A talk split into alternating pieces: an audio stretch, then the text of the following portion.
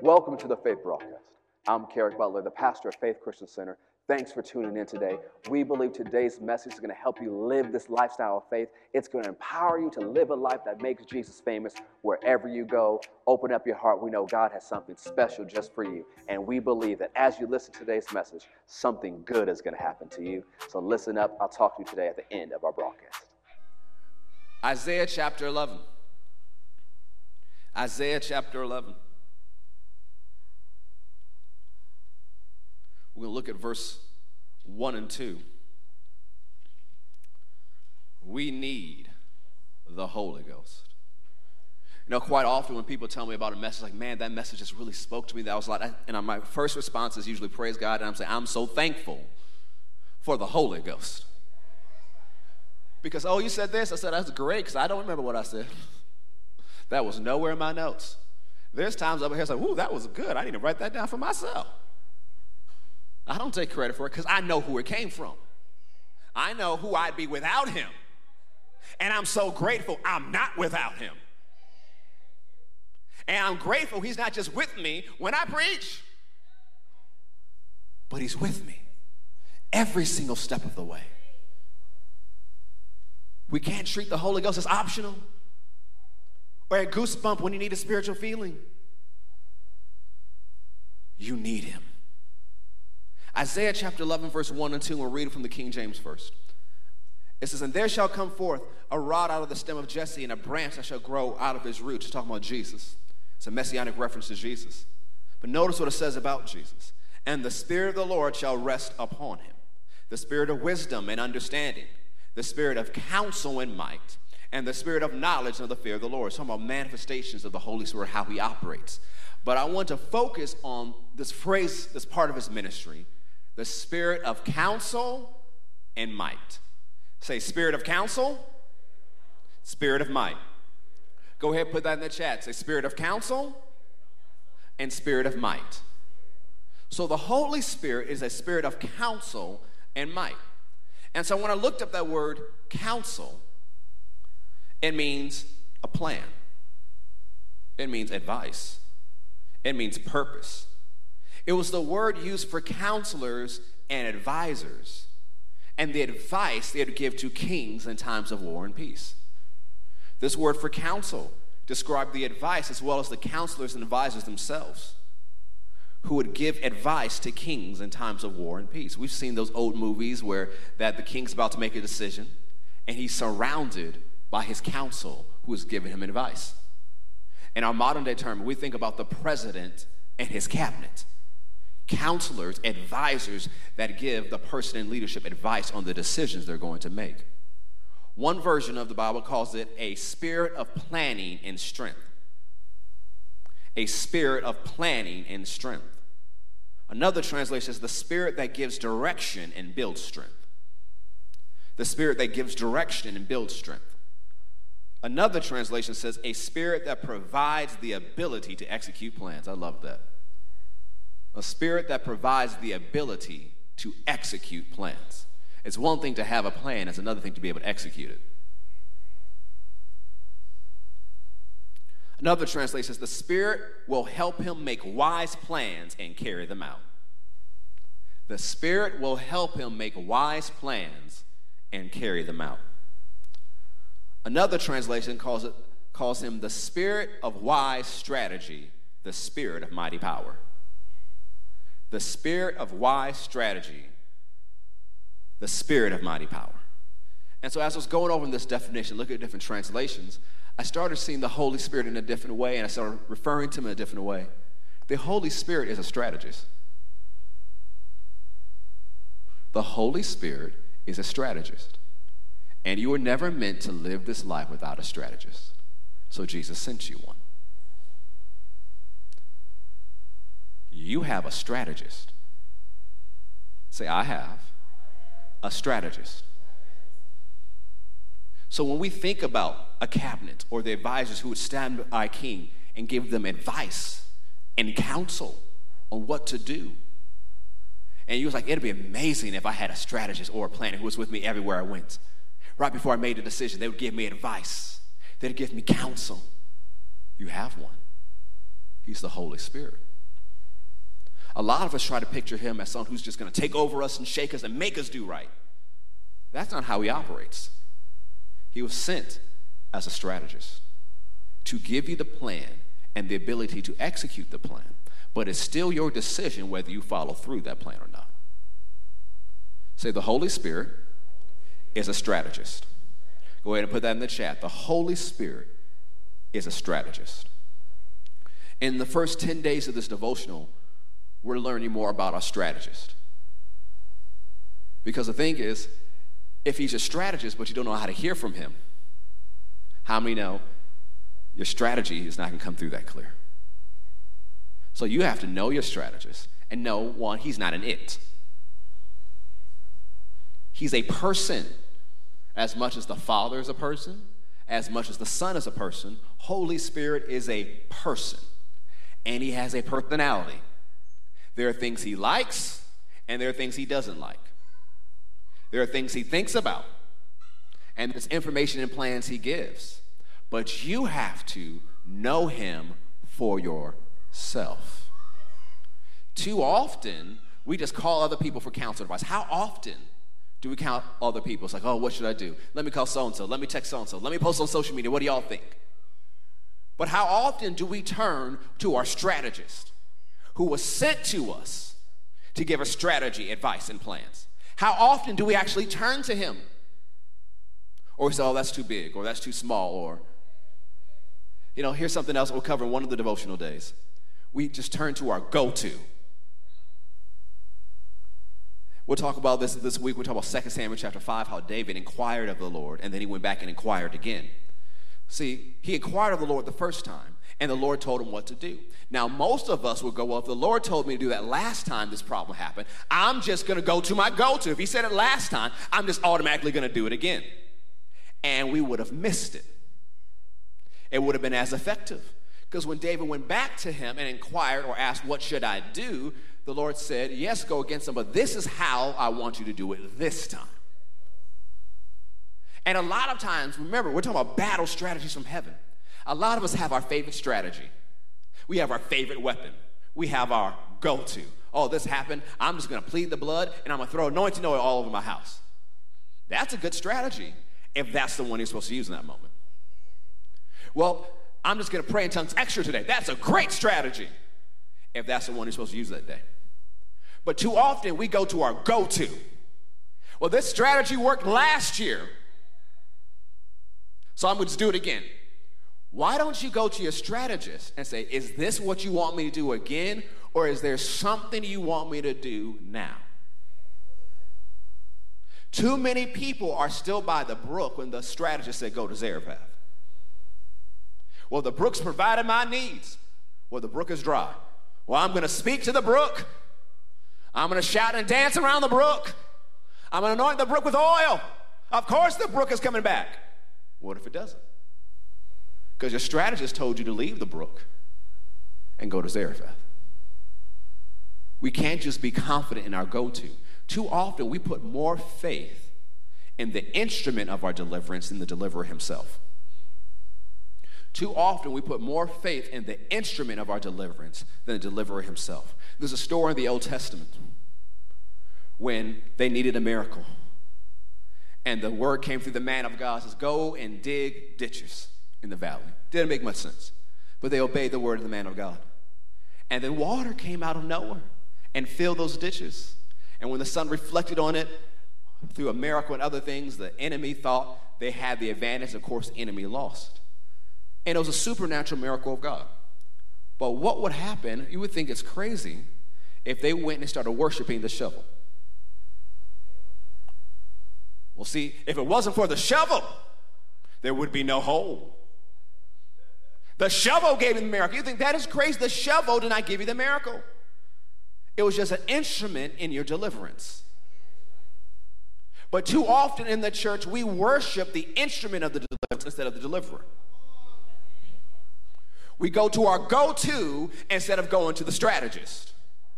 We have more faith in our ability than his grace. We have a strategist. We must consult him. We must inquire of him. We must ask him, hey, what should I do about this? Instead of getting caught up in the trends. You consult him even when it comes to financial things. Looking at my stock app, should I buy today? Should I sell? Ooh, a lot of people selling right now. Should I join? Should I wait? Oh, the Holy Ghost can't talk to you about that stuff. Why can't He? He's my strategist, sent to lead me into all truth. Go to John 14. You have a strategist. As we'll cover in this devotional, are there some areas of your life you're clueless about because you haven't inquired of your strategist? You've asked everybody else but him. John 14. Let's go to John 14.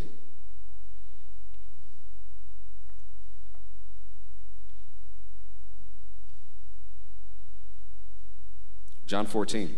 We'll start with verse 16. John 14, verse 16. By the way, if you want to follow along with my notes in the YouVersion Bible app. John 14, verse 16 says, And I will pray the Father, and he'll give you another comforter. Pause. Another. So, who was their comforter up to this point? Jesus. He was their comforter. When he was born, he was called the consolation or the comforter of Israel. And Jesus said, I'm going to give you another comforter, one just like me. Too often we've said, man, wouldn't it have been wonderful to see Jesus when he walked the earth? How many have said that? It'd have been awesome to live in the times of Jesus, not because we, you know, don't want air conditioning or Wi-Fi or all the other creature comforts we've grown to love and need and appreciate. I am so thankful for air conditioning and Wi-Fi. Thank you. Don't look at me like that. You're thankful for it too. I remember Dad Hagin would say, he says, I believe in two things Jesus and air conditioning. And we say, well, wouldn't it be so awesome to walk the earth and see Jesus do what he did? Oh, what would my life would be like if I could spend those three years with Jesus? Would I be further in my life? Would I make better decisions? You need to stop talking like that. Because Jesus sent you another comforter and the same quality of himself. As we'll get to in a moment, he said, It's better that I go. Because if I don't go, the comforter won't come to you. The comforter was sent to you to be as much of a guide and helper as Jesus was to those disciples.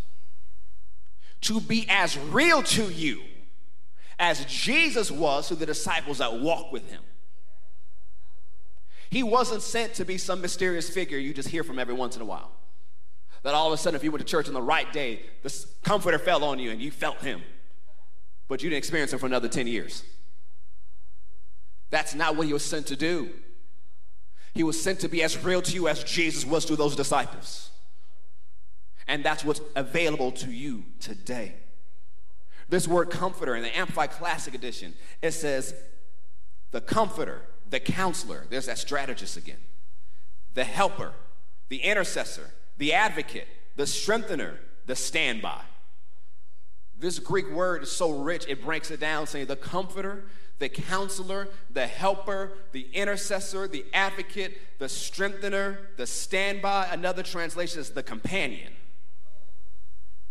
Another translation I shall ask the Father to give you someone else to stand by you to be with you always. Come on, you know they had a certain level of boldness because Jesus was right there. They could talk big because Jesus was right there. One of the biggest talkers was Peter himself. Jesus right there. He can talk big. Another translation, I will talk to the Father and he'll provide you another friend. Notice this last part so that you will always have someone with you that you will always, always, always have someone with you. Not just your spiritual days when you think I've prayed enough and He's with me. Always on your worst days, the hot mess days, your ratchet days, He got somebody with you.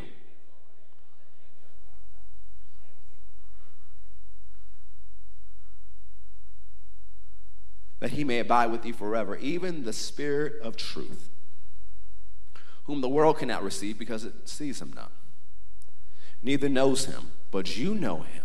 How did they know him? She said, For he dwells with you. They got used to the Comforter because they knew the Comforter flowing from Jesus. Because the scripture says the Comforter, the Counselor, the Holy Spirit would rest on Jesus. So they thought they were just getting to know Jesus but they're also at the same time getting to know the Comforter. He, Jesus said, You already know him because he's been with me. And now, next, he's going to live on the inside of you. I will not leave you comfortless. This comfort word, this word comfortless means I'm not going to leave you orphans. I'm not leaving you out there by yourself. It also means I'm not leaving you bereft of a teacher, of a guide, of a guardian. I'm not leading you. I'm not leaving you without a guardian. I'm not leaving you without a teacher. And I'm not leaving you without a guide. You're not in this by yourself. I'm sending you another comforter so that he'll be with you forever. I'm sending you a counselor. I'm sending you a strategist. I'm sending you a helper, a companion, a friend, a standby, a strengthener, an advocate. I'm sending him to you. Verse 26 says, But the Comforter, who is the Holy Ghost, whom the Father will send in my name, he shall teach you what things? Spiritual things, Bible things just super deep things. All things. All things. Pause here. Go to 1 John chapter 2. 1 John chapter 2.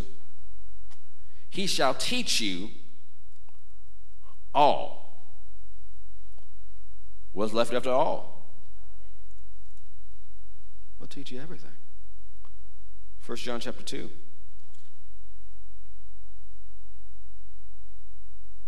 Verse 20.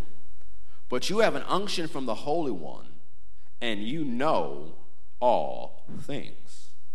Verse 27. But the anointing, that same word for unction, whom you received of him abides in you. And you need not that any man teach you, but as the same anointing teaches you all things, and is truth and is no lie.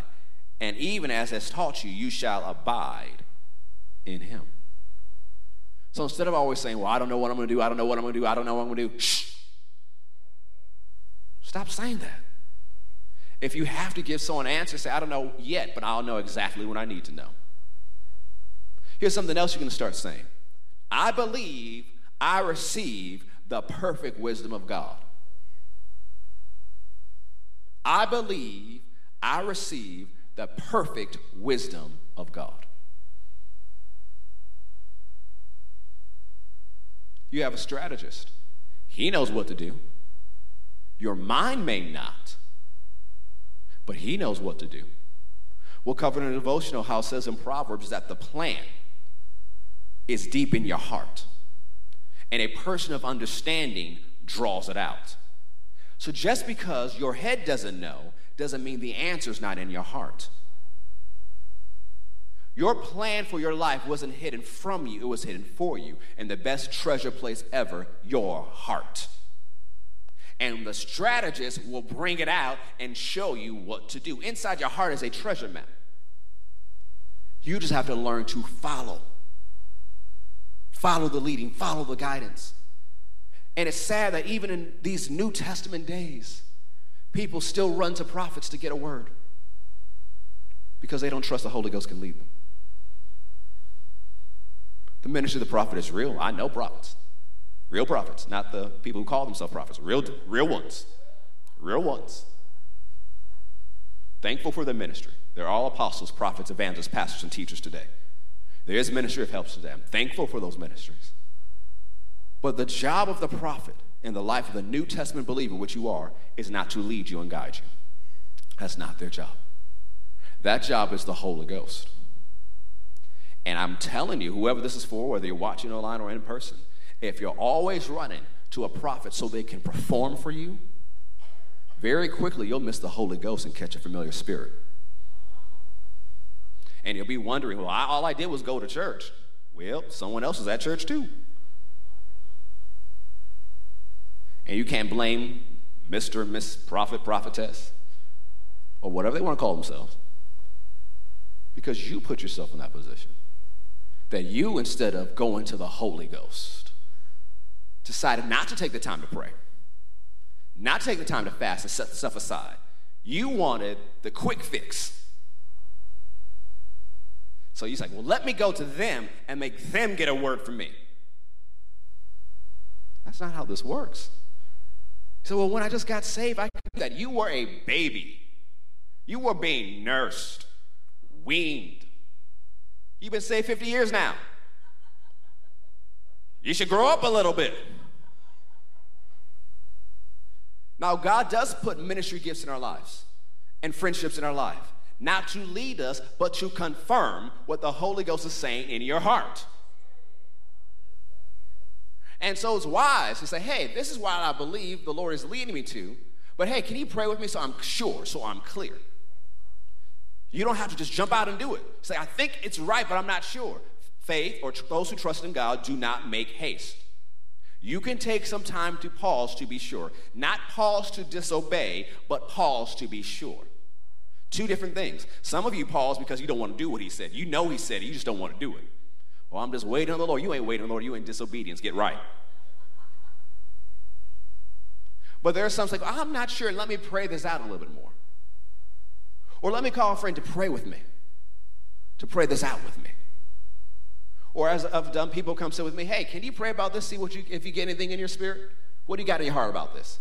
And I'll pray about it. And there's sometimes, there's some people who came to sit down with me, and that week it seemed random. I'm just living my life, and all of a sudden the Holy Ghost talks to me about that person. I'm like, oh, well, that's interesting. But if you didn't tell me to tell him, I ain't told him nothing. It's my job to go pass out words like it's fortune cookies. I'm supposed to say what he tells me to say. And so he may give me information just to pray about just to know in advance.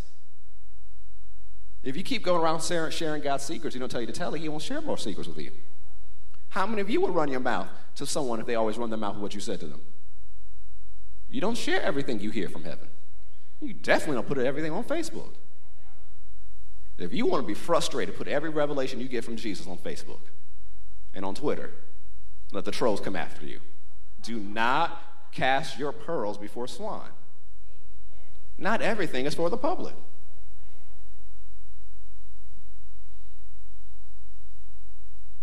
And so there are people who come to me and they say, Yeah, I believe to do that. I said, You know, yeah, that's right. The Holy Ghost actually talked to me about you a couple days ago. I thought it was random, but here we go. Here's your confirmation. And then sometimes say, Hey, you're on it, you're right, but you're too early. It's not time yet. You got to pray that timing out a little bit more. You're heading in the right direction, just don't go too fast. Slow down for a second. That's the purpose of ministry gifts, in addition to the preaching, teaching the word, and the relationship God puts in your life. Not to lead you. I, I love y'all, but I don't want y'all so attached to me that you think the only way you hear from God is if I say something. If that's the only way you think you can hear from God, then I'm failing. I'm telling you, go to the book yourself. You pray yourself. Yes, I pray for you all the time, but you can you can pray for yourself. You can lay hands on yourself. Some of you had to do this all year because you couldn't see nobody. Be healed. You can lay hands on yourself. You have a strategist with you. And he'll lead you and guide you into all truth. He will teach you all things. And there are times he'll lead you. Say, well, if he teaches me all things, I don't need to go to college. I did not say that. And whatever student is listening, do not blame pastor. I don't want no letters from your mama, your daddy, your grandma, your granny, because I did not say that. What I do tell you to do is you pray about what college or school you're supposed to go to whether it's a college, a university, a trade school, you get before the Holy Ghost and you pray. And you parents get before the Holy Ghost and pray and make sure they're going to the college they want to, not because of what your pride wants them to go to. Because too many of you send your kids to schools for your pride and you wonder why they come on as heathens. I don't know why I'm all out here somewhere. Like, like my screen went off with my notes. It's about what the Holy Ghost said. Where He wants you to go. What does He want you to do? What does He say about it? What does He have to say? And you train your kids that, hey, yeah, we plan to do this, but we always check in with Him. We talk to Him. Normalize telling your kids, hey, we're going to pray about it, and actually pray. Not to say, well, pray about it, and then, no, oh, that just means no. Your kids are smarter than you think. Train them say, hey, we're going to pray about it. Hey, why don't you pray with me? Hey, Jesus is going to talk to us. He may give you the answer. Normalize praying in tongues in front of your children. That should be normal. Because if you do that while they're growing up, they're going to do that when they grow up because it's, it's normal. So I have my private prayer time, but there's sometimes I pray out loud purposely so my kids can see me doing it. Why? Example. Now, some of them are little, so they'll have questions. And so my two year old the other day said, What are you doing? I said, I'm praying in tongues. Oh, okay. She's like, She's two, but she's seen enough from me and her mama. It's normal. They'll have a question about it. You just ask them the questions. Well, Pastor, what if I don't know the answer? Pause, listen on the inside. If you don't get an answer, send an email. We'll answer. Your kids should be sensitive to the Spirit of God. That they know His voice, they know Him. Not as their parents' God, but their God. That's why you always make sure they're in the house of God. And if you're at a time you're not coming back yet, you make sure they watch the video. You make sure they watch the teaching. Say, oh, that's extra on my day. Well, that's going to save you stress later on in life. Like, oh, I don't know why they turn out like this. Well, what? You put pressure on them to do this, but did you encourage them to do what Jesus said? To spend time with Jesus? Oh, no, it was just, I told them to do good in school. Well, good. They're educated heathen. You got your desire. But they can be educated and Holy Ghost filled. It doesn't have to be either or. Too many times we pick either or, one side or the other. What if the answer from God is both? Where was I? Somewhere. Out there. He'll bring all things, that's right, John 14, 26, bring all things to your remembrance, whatsoever I have said unto you. So there are things you'll forget, he'll remind you. You've all encountered this leading the Holy Ghost before, that you were somewhere and something happened, like, oh, what am I going to do? And all of a sudden, you knew exactly what to do. All of a sudden, a scripture came to your heart. All of a sudden, you remembered a message. Anybody been like that before? That's the work of the strategist with you. I remember one time, a number of years ago, I was living in another place and I was dealing with something. And I'm like, oh God, what am I to do? I'm praying about it. And he just said to me, when are you to do what you've been taught? I'm like, er? And that time, Bishop was teaching a series about what to do about it. Like, oh, you know what? Let me go grab my notes real quick and handle this. He will remind you stuff. Because, you know, sometimes we can get caught up in our own drama, in our own theatrics. Anybody else dramatic in here? Don't leave me out here by myself. You know you're dramatic. Theatric. Go ahead, you watch it online. You know you're dramatic and theatric sometimes. And we get caught up in our own theatrics and our own drama, and the Holy Ghost goes, chill. Hey, I'm not the only one the Holy Ghost has told chill before. Calm down, Kerrick. Like, okay, I got it. He reminds you of things you know that you've forgotten about. John 15, 26. But when the Comforter has come, whom I will send unto you from the Father, even the Spirit of truth, which proceeds from the Father, he shall testify of me. Another translation said, I will send the divine encourager from the very presence of my Father, and he'll come to you, the Spirit of truth, emanating from the Father, and he'll speak to you about me. Let's go to John 16, verse 7. The Holy Spirit will tell you about Jesus. That's why you're not missing out just because you didn't live in the days of Jesus. The Holy Spirit will tell you about him, what Jesus really like. You don't need a National Geographic special to know what Jesus really like. You have a strategist who knows him from eternity past, and he'll tell you He'll show you. He'll lead you. He'll guide you. He'll make Jesus so real to you. You forget that it's like, wait a minute, he's not with, he's not, oh, I didn't see his physical body. It's just, I sense him, I know him. I remember a number of years ago, Lord told me, He said, before his return, how believers will walk with them is they'll have a greater awareness that Jesus is with them. A greater awareness. And he showed me these pictures. I saw someone driving their car, and Jesus was in the seat next to him, and they're just conversing. Then I saw a group of friends hanging out, laughing, not spiritual, not praying, not in a faith group or Bible study. Friends hanging out, laughing, just enjoying themselves. And Jesus was right in the middle, laughing with them. And then at a sports game, and Jesus was right there with them.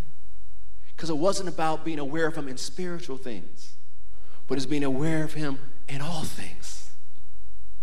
That Jesus doesn't just care about the spiritual things in your life, he cares about all those things. John 16, 7, nevertheless, I tell you the truth. It is expedient or better for you that I go away, for if I don't go away, the Comforter will not come unto you. But if I depart, I will send him unto you. The Amplified Classic says, However, I'm telling you nothing but the truth when I say it is profitable, good, expedient, advantageous for you that I go away. Because if I do not go away, the comforter, counselor, helper, advocate, intercessor, strengthener, standby will not come to you into close fellowship with you. But if I go away, I will send him to you to be in close fellowship with you. The strategist was sent to give you the advantage. So stop saying you're disadvantaged. Well, I don't have the privilege of that person or that group. You may not, but you have the advantage. I look, I side eye groups of people who tell me I can't do something because of my age my background, the color of my skin. Why can't I? If the Bible says I can have it, if the Bible says I can do it, who is you to tell me otherwise? But too often, if we're in our emotions, we'll miss it and we'll agree. It's big money in keeping you offended. It's big money in keeping you afraid. Big money. Because if you're afraid and offended, you can watch every update about what's making you afraid and offended. And while you're watching, they'll show ads about stress medication. Ooh, I need that. They'll sell ads about tumors in your stomach. Ooh, I need that too. Well, maybe if you just turned that off for a little bit, you wouldn't need that medication. There's a lot of power in keeping you afraid and offended and divided. A lot of power, a lot of money and you stay that way, you'll miss out the leading of the Holy Ghost. And you think He's leading you, but you're following your emotions. Because if you don't keep your emotions in check, the emotions will disguise their voice, and you think it's the Holy Ghost, but it's your emotions. Well, I heard a voice. There are a lot of voices in this world, the scripture says, none without significance. Just because you heard a voice doesn't mean it's the Holy Ghost. Who, if that's before you said, I heard a voice. It wasn't in the Bible, but I'm just going to do what it says. You better not. You keep following that voice that's telling you stuff against the Bible, you will end up either dead early or in the insane asylum. Whoever that is for, you better stop. Stop entertaining that just because you want a voice that way. If it, something leads you against the scriptures, you drop it. You only follow supernatural manifestations that are in line with the Word of God. The Word of God is how we judge all things every manifestation, every gift of the Spirit. Yes, we hunger for the supernatural, but I don't just want any supernatural. I want the Holy Ghost supernatural. Because there are other forces in this world. They're not stronger than His, but too often people entertain those forces. You have no business burning sage. Oh, I'm just trying to purify. You ain't purifying nothing. You are inviting more demons. Oh, I'm driving out dark forces. No, they're just coming in. You're just like, ooh, they're gone. No, they're just standing behind you. You got no business doing that. Oh, the ancestors are going to be pleased. You better stop with that crap. You start worshiping dead people? How many know the Holy Ghost is not pleased with that? Because you know better. It'd be one thing if you didn't know, and this is the first time you heard, don't do that. But you know better. But because you're so offended and so mad and so bitter, you opened yourself up to false doctrine and witchcraft, and now you're participating with devils. And you wonder why things are going on in your house, in your family, in your life. You invited them in. Be careful what you identify with what you open the door to. Demons are real. We'll get into it this series. They are real. They don't come to you with red suits and pitchforks and horns because you say, ah, I'm going to resist the devil. No, they come into you in a way that you would accept, dressed in a way that you would accept. The way you tell the difference is the Word of God. You need to stop entertaining those demons. Some of you are entertaining them because of the relationship you're in that you have no business being in. You know they ain't good for you. You better drop that. I can change them. No, you can't. If Jesus did not change. Some of you like, I'm gonna get married. I'm gonna change him. No, you ain't. If Jesus hasn't changed him already, look, your bed game ain't that good.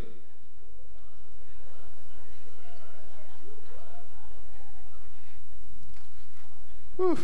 I thought I was going to finish my message today. I don't know.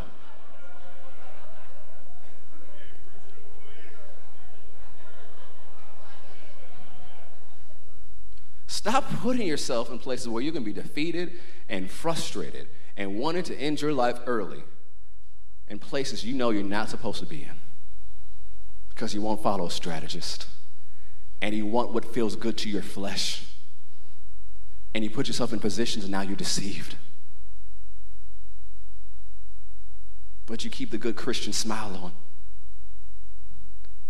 And the worst part is your kids watch and they see it and they think that's what Jesus wants. One of the greatest things you can do for the kingdom of God is who you raise. You are an example for your children. And if you don't have any children, you may be an example for someone else's child. So no one's watching me, you'd be surprised how many people are watching you. They may never say it. You may never know till you get to heaven. And people come out of the line thanking you, like, what are you thanking me for? I, I think I met you watching the grocery store. Yeah, but I was watching you. We have to be Holy Ghost people. And as you heard in the line of the song, stop settling for counterfeits. You follow the real thing, the real one, the Holy Spirit Himself. Since I'm out here, I might as well go into this. I remember a friend of mine who he served God, walked away, and in this time when he backslid, he was on the one of the number one tours of that year. The, I won't say the name because you would know it, you would know the song and everything. One of the hottest tours and albums in that year. And he was part of that crew. He would play for. And they would tell him when he would play, he wouldn't even play a church song, but they said, You sound churchy. What you play sounds churchy. He'd play the same thing they played, but what he played sounds churchy because he was still anointed even though he backslid. But here's how they will connect to get the songs that are gonna be hot. They'd get high. And as they got high, they would contact the spirit world and come back with the beats that would make the world dance. That was the only way where he could play songs they go in and say is churchy. You think, oh, there's nothing wrong with me getting drunk or getting high. You better be careful what you're tapping into. You have to understand when Paul wrote 1 Corinthians, he's talking to a culture that had temples where their priestesses would be swung over vats of drugs and they'd get high and they'd summon the voices and they'd come back and speak in another voice as the oracle of that city. You can't be filled to overflowing with the Holy Ghost and you're smoking weed every day. That doesn't work together. Your body is the temple of the Holy Ghost. You are not your own. You are bought with a price. So stop acting like you're your own.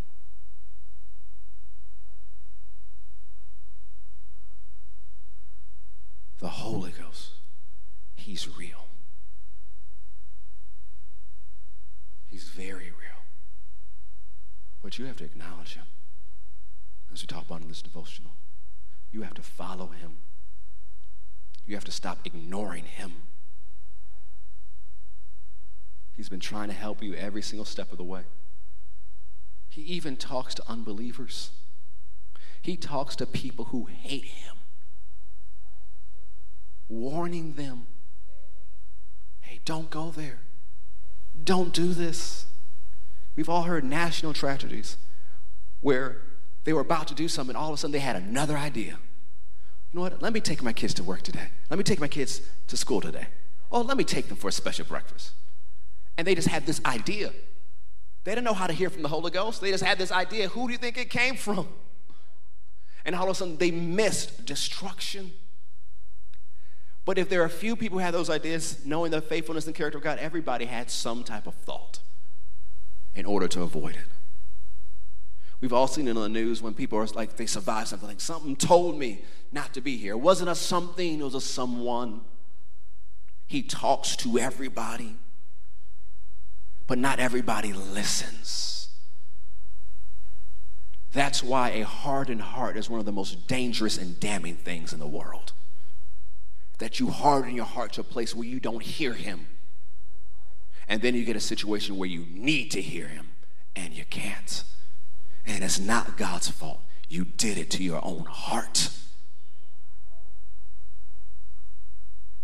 Anytime you hear him and you decide not to do what he says, you just ignore him, you harden your heart a little bit more. And you keep down on that path, you end up in that Romans 1 line where you end up with a reprobate mind. Where you get so far, nobody can reach you. Not because God doesn't love you, not because He's not faithful, but you've hardened your heart. You've changed your mind, and now you're Pharaoh.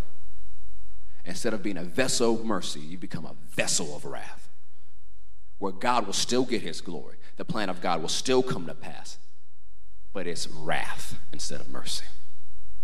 And people will blame God all day long. There'll be people screaming cusses and curses at God all for eternity, blaming Him as they burn forever in hell. And it was never His fault.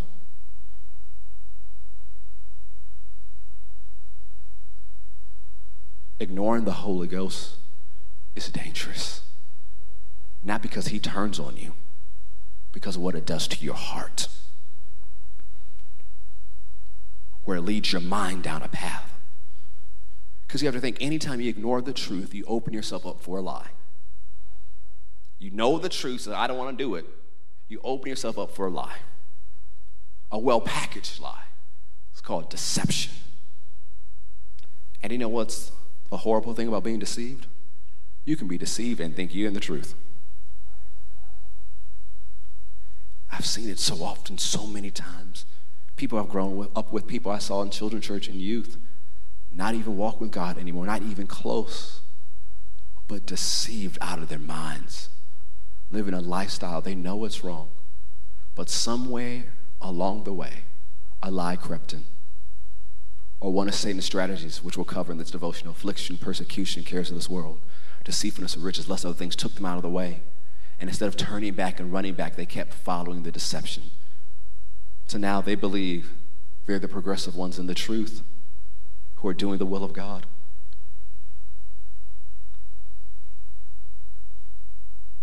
I've seen so many people.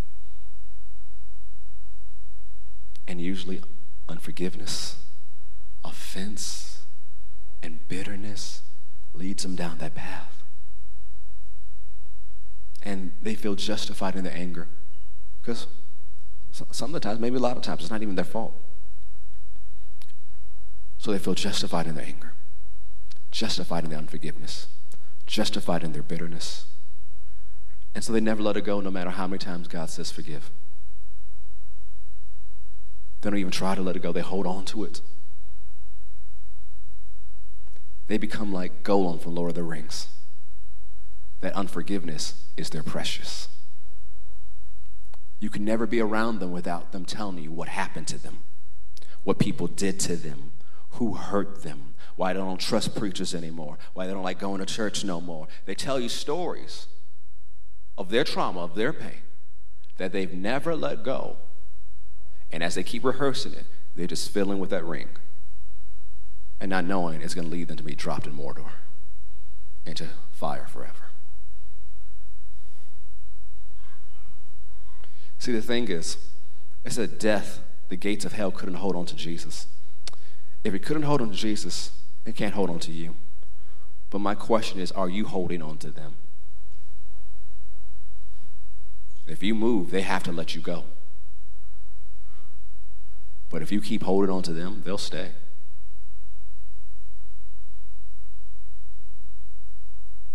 See, the strategist is warning people today.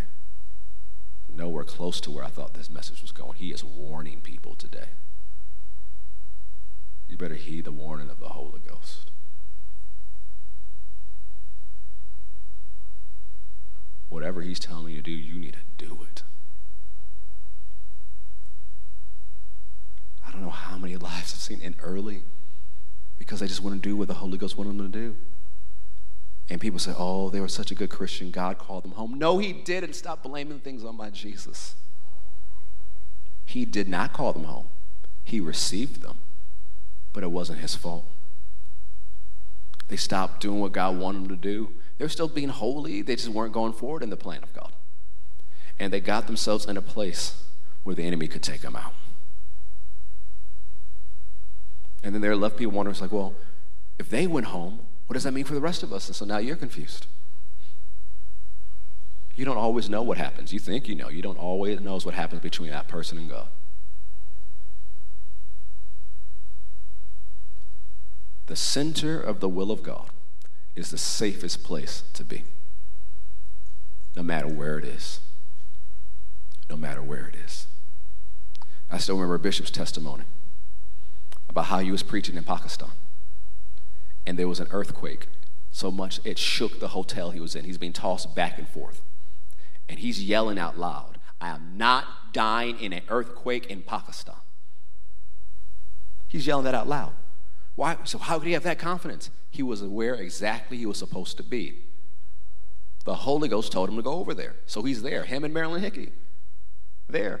The next day, or some days around there, he's preaching in a meeting and the terrorists sent people to kill him at the meeting. And so they sh- decide to show up the session he's preaching with AK 47s. They came to take him out. Now, y'all know your bishop. You know what he did? He went and preached to them in their face. Kept preaching. And they looked at him. They probably thought he was crazy. They looked at him like, ah, and they left. You might think, well, Pakistan is the most dangerous place for him to be. Not if the Holy Ghost told you to be there. The safest place on earth is wherever the Holy Ghost tells you to be. Not what he told you 50 years ago, but what is he telling you today? Some of you inquired of God 50 years ago, but you haven't inquired today. What is his direction for you in this time, in this season? Are you going back to your go to? Your favorite weapon, your favorite strategy? Or are you inquiring of your strategist so he can teach you all things and lead you and guide you into the truth? He's with you. You might say it's tough. He's an encourager. No one said this Christian life is easy. If you thought it was easy, bruh, sis, it ain't. There's some great times, enjoyable times. But it's not easy, it takes work. A lot of people think things just happen, there's no work required. No, there's work required. So if you need a graduation speech, for those, some of you graduating, thank you, congratulations. We're so proud of you for graduating high school, college, but I want you to know for a graduation speech, it's gonna take work. Whatever field, whatever dream, it's going to take work. Even if you're anointed, even if you got the grace of God flowing all through you, it's gonna take work is going to take hustle to do what the Holy Ghost has called you to do. You have to work. You have to apply yourself. The Bible says He will bless the works of your hands. So you got to work. And since we're on the topic of work, and since I've been all over the place, whose job is it to meet all your needs?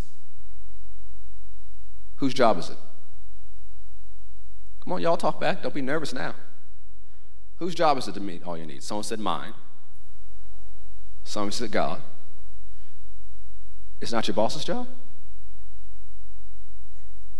It's not your boss's job to meet all your needs? You sure? Oh, it must be the government's job. You better be careful what you sign up for and what you say out of your mouth. It's not their job. Yes, the government has a responsibility. Yes, your boss has a responsibility. Yes, you have a responsibility. But you need to remember who's your source. And that job is not your source. What happens if that industry dries up and doesn't exist anymore? Who's going to supply your needs then? Hmm? You really want to put your faith in the United States government who is broke? Just because you can print more money doesn't mean you got it. Hmm? It would behoove you to ask your strategist what you should do. Oh, I'm just going to quit my job. They ain't treating me right. Well, quit if the strategist tells you to. But if he doesn't, you better keep your tail there. It's for my mental health, well, you know what's going to be worse mental health? If you go to a place you ain't supposed to be. You could even make more and be in a worse place. You better be where your strategist tells you to be, as long as he tells you to be there. And when he says time is up, you walk. Don't get caught up in every trend. Because what happens, there's good things in trends and moves. But people often get into extremes. One ditch or the other, as Dad Hagin would say when often the truth is right down the middle. So don't get caught up in the extremes of either political party or political reporting machines or news organizations. Don't get caught up. You hear all this information, you pause, you ask your strategist, what should I do about this? Something going on at work. Sir, what should I do about this? See, I'm to cover this in one of the messages. I remember growing up, both of my parents worked in corporate America most of the time I grew up. And so I remember one time my mom came home from work. I'm not sure what happened that day at work. I might have to ask her if she remembers. But she pulled me and my brother Robert aside and says, You know, you guys may do different things in your life. But how, wherever you work, you're going to have to know how to remove wicked bosses through prayer. And she taught us how to do it. And because me and my brother have different jobs through our life, we've done it. I'll teach you how to do it in this series. Because I stopped talking to that boss. I talked to the spirit behind the boss. I said, I'm a tither. You can't mess with me. If they want to keep you, fine, but you got to remove your hand from my life. There's power, but you have to know how to wield it. And as I to you in the last series, too many of God's people are taken advantage of because they don't make room for vengeance and recompense. But if you're always in unforgiveness and offense, there will be no room for God to make it right on your behalf because you're too busy trying to make it right yourself. But if you learn how to listen to your strategist, he may just say, just be quiet. Just sit down, go home, leave it. No, I gotta say my piece. No, you don't. I got to give him the peace of my mind. That's why there's not a lot left. Go home. And you do what he tells you to do, he can make it right for you. And you need to make sure your heart is right because the scripture says if you start being happy because somebody who did you wrong got theirs, then the vengeance on them will stop. And the Lord will look at you like, what's your problem? That's what Proverbs says. Scripture says, Vengeance is mine. I will repay. Some of the harvest and restoration you need is vengeance and recompense. But the only way will happen if you do it God's way. Because for a lot of these situations, it's not people holding it back from you. There's principalities and powers, rulers of darkness in the world, wickedness in high places that are holding things back from you and your family line. But if you keep acting like everybody in your family line and not make a change, do what God said, your stuff can be held up too. So well, I'm the first person in my family. Well, good. Trailblaze. If you're the first or the 17th, do what the Holy Ghost is telling you to do. Follow your strategist. Follow your strategist. Follow his plan. Ease on down the road. Follow the yellow brick road. Whichever song speaks to your soul better, whether you got to ease or follow, that's what you need to do. Follow his path. Do what your strategist is you to do. He was sent to you for a reason. He was sent for you so that you can know what to do. And I was telling someone this, I told actually multiple people this weekend, so I'll tell you. It takes time to pray out the plan. Some people say, well, if I spend about five minutes praying in tongues, I can pray out the plan. It takes time. Sometimes weeks or months of daily prayer for hours. A lot of you know the story of our bishop that right he was graduating Rhema, he gave God a list of five cities of where he wanted to go, and Detroit wasn't one of them. But he spent time every day for hours praying in the Holy Ghost. And he got to such a point praying in the Holy Ghost that one day it felt like Jesus got up under the table with him. And he said, he said, if I opened my eyes, I knew I would see him. But because of the denomination he was brought up in, he was afraid. He said, if I saw Jesus, I'm going to die. So he kept his eyes shut. But in that time of prayer, the Lord told, the Lord told him what to do. He told him, start a church, call it Word of Faith, told him where to do and where to go. Now, that didn't happen because he spent five minutes in prayer. That happened because he took the time to pray it out. I know because we have a lot of people graduating and think this will help. My senior year of college. My senior year of college, the first semester is 2008. The economy has just collapsed. You guys remember that from 13 years ago? It's over. Watched on the news. I'm getting breakfast. And like, oh, what's happening? You hear one moment, the economy's strong. The next day, oh, it's gone. And so in this time, because of the favor God on my life and how I've applied myself, I have four job opportunities as soon as I graduate. You know, one of the things I believe, I believe in working. I was raised to believe in working, and that year I was working four jobs and taking 18.5 credit hours. A whole bunch of grace and caffeine. People are like, how do you do it? Grace and caffeine, grace and caffeine, a whole bunch of grace and caffeine. I was moving. And because of that, I had opportunities. I had an opportunity, and they said, well, Kerry, if you want to work for us, this was a U.S. Senator's office, and I was going to create their social media campaign. And I said, here's what we would pay you. You would live between this city and Washington, D.C., and you would start at this date. Good amount of money, good place to start. I knew enough people in there where I knew how I could excel. At the same time, I was working at a retail store in the mall. And the thing is, I didn't ask them for a job, they approached me. I was part of a group called Students of Free Enterprise, and I was presenting, and they came to me. They told me at the first level, and I was like, oh, that's not something I'm interested in right now. And when I, we got to the second level, because we won, he came to me, it was him, the regional manager, and the vice president of a Fortune 500 company. Kerrick, when are you coming to work for us? I'm like, oh, see, I've been praying for a job. I just missed that God was providing in this way. And so I went back to sign up there, and they said, Kerrick, do you mind if we pay you more than everybody else? Like, no, I don't mind at all. And they said, well, you stick with us 13 months, we'll give you your own store. And I was very successful for them. And you know, the vice president of that company would check in with my manager on a regular basis to see how I was doing. And the manager told the rest of the story, he said, Y'all better be nice to Kerrick. The vice president knows him by name. So I had that opportunity. And then, you know, because I would get discount on Jordans, I'm like, you know what? I could preach on the weekends rocking Jordans. That sounds pretty good, Jesus.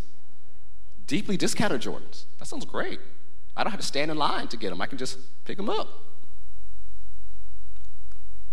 The work I was doing at the university was public relations. And there was a firm in Dallas that said, hey, you guys have done a great job. After you graduate, come see us. And that's just a few of the opportunities that were presented to me during the Great Recession. And so that's a lot to choose from. So I better pray. So I took time every day, every morning. I'm praying in the Holy Ghost, praying out the plan. What's my next step? What do I do? I'm praying. I'm praying. I'm praying. I texted one of my cousins. I said, I was telling him everything that was on my mind, everything I felt God has called me to do. And they said, It seems like you're a little overwhelmed. Don't worry about it. God will tell you what to do exactly when you need to know. And so I just kept praying day after day, day after day, day after day, day after the day. And one day I was kind of just half frustrated, so I sat down my bed. I said, Okay, sir, what's my first step? And he said, as clear as day, Austin. And I knew a month before that, maybe three weeks before that, Bishop just started a church in Austin. I knew what that meant. I said, Well, sir, Bishop's kind of in charge of that. You got to tell him. And he did. Long story short, I'm there. I graduate May 4th, drive down May 5th, unpack May 6th, went to work May 7th. I'm taking finals and planning to start a youth ministry at the same time. Okay, all righty, that's done. Ooh, send this proposal. Da, da, da, but I made that choice because the Holy Ghost said so. I had many different options. Options that paid good money. But just if you choose a job because of the money, and it's not where the Holy Ghost wants you to be, you lose that money quickly. Because now you're in a place where the enemy can steal from you. You need to take time to pray out the plan of exactly where you're supposed to be, no matter how long it takes. And once you know the will of God, you no longer confer with flesh and blood. You go to carry out the plan of God no matter the cost, no matter what it takes. But you have to pray until you're certain. You have to pray until you know for sure. And after you do that, you follow the strategy, you follow the plan. You find out the what, the when, the why, the how, the where, and you do that. So, oh, I can't hear from him. Stop telling yourself that. Yes, you can. He'll tell you exactly what you need to know when you need to know it if you inquire of him. I got to cut off. Stand to your feet. Hallelujah. So glad I wrote devotional because I didn't get anywhere near close to where I wanted to go today. But it's what you needed to hear. And I, live, I learned long ago say whatever he tells you to say. Because even if I have a great message, the best message is what he said. So I stopped saying, well, that's not my message. Well, if he said it, it is my message. If it wasn't, it became my message very quick. But one of the things you heard throughout this message were warnings from the Holy Ghost. Directed some people who are in this room, some people who are watching online, some people watch replay. And whatever he is telling you to do, don't let the grass grow under your feet. Do it. Some of you may need to delete some numbers from your phone. Some of you need to throw some stuff away. Some of you may have some stuff in your car with you that you know you need to leave. You can go when we dismiss, go to the car, bring it, and leave it at the altar. So, do you have a plan on how to get rid of that stuff? Yes, I have a government approved plan on how to dispose of drugs that aren't supposed to be on people's persons. You said, well, what do the officers think about that? They like it. They said, we can't change them. Send them to Kerrick. They actually said that. And I have no power to change anybody. But the Holy Ghost, the strategist, can do more in five seconds than we can do in five years. So, whatever he's telling you to do, you need to do it. You need to be quick to obey, quick to hear, quick to forgive, quick to obey, slow to speak. Hallelujah. So bow your heads before God in the presence of the great strategist himself. Whatever he told you to do, just agree right now that you're going to do it. The first step is a yes. Even if it's a weak yes, a yes that you barely got out, it's still a yes. It's a yes. It's a yes. So give him your yes. Give him your yes. Give him your yes. Give him your yes.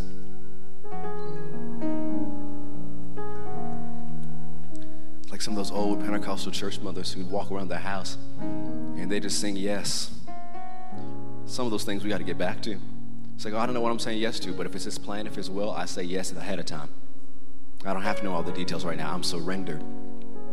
I'm not my own. I'm His to command. He is my Lord, which means He is my supreme in authority.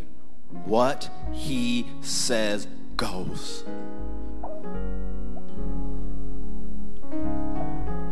I was telling someone recently, I said, I have to follow Him. I said, You understand, he's been too kind. He's been too good to me. I have to. I have to. He's been too good. It's not because I owe him anything, but he's been too good for me to say no. He's been too kind for me to say no. He's been too faithful for me to go the other way.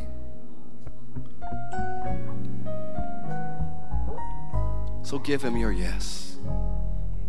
No matter how weak it is or how strong it is, give him your yes. No matter what he's asking from you. You know, I've seen this picture, and it's Jesus standing before this little girl. And she has this little stuffed animal that was precious to her. And Jesus said, Just give it to me. And what you didn't see behind Jesus' back was a much larger stuffed animal that you would have enjoyed even more. But she was talking about how much she loved it, how much she needed it. And that's like so many of us that Jesus asked us to give something else up. But he has something better for us. But you have to surrender. You have to surrender. You have to leave your life on the altar. Not just on Sunday, but every day. You yield to the plan of God.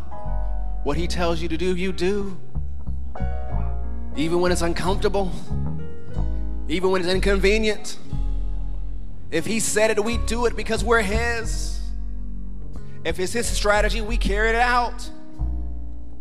It may not make sense to your education or your plan, but if He said it, it's going to work.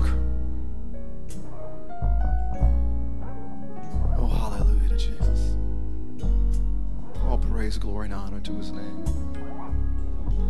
Give Him yes. Give him your yes. Give him your yes. Minister Dathan, if you'd sing yes. Yes. Yes. Lift your hands and say yes. My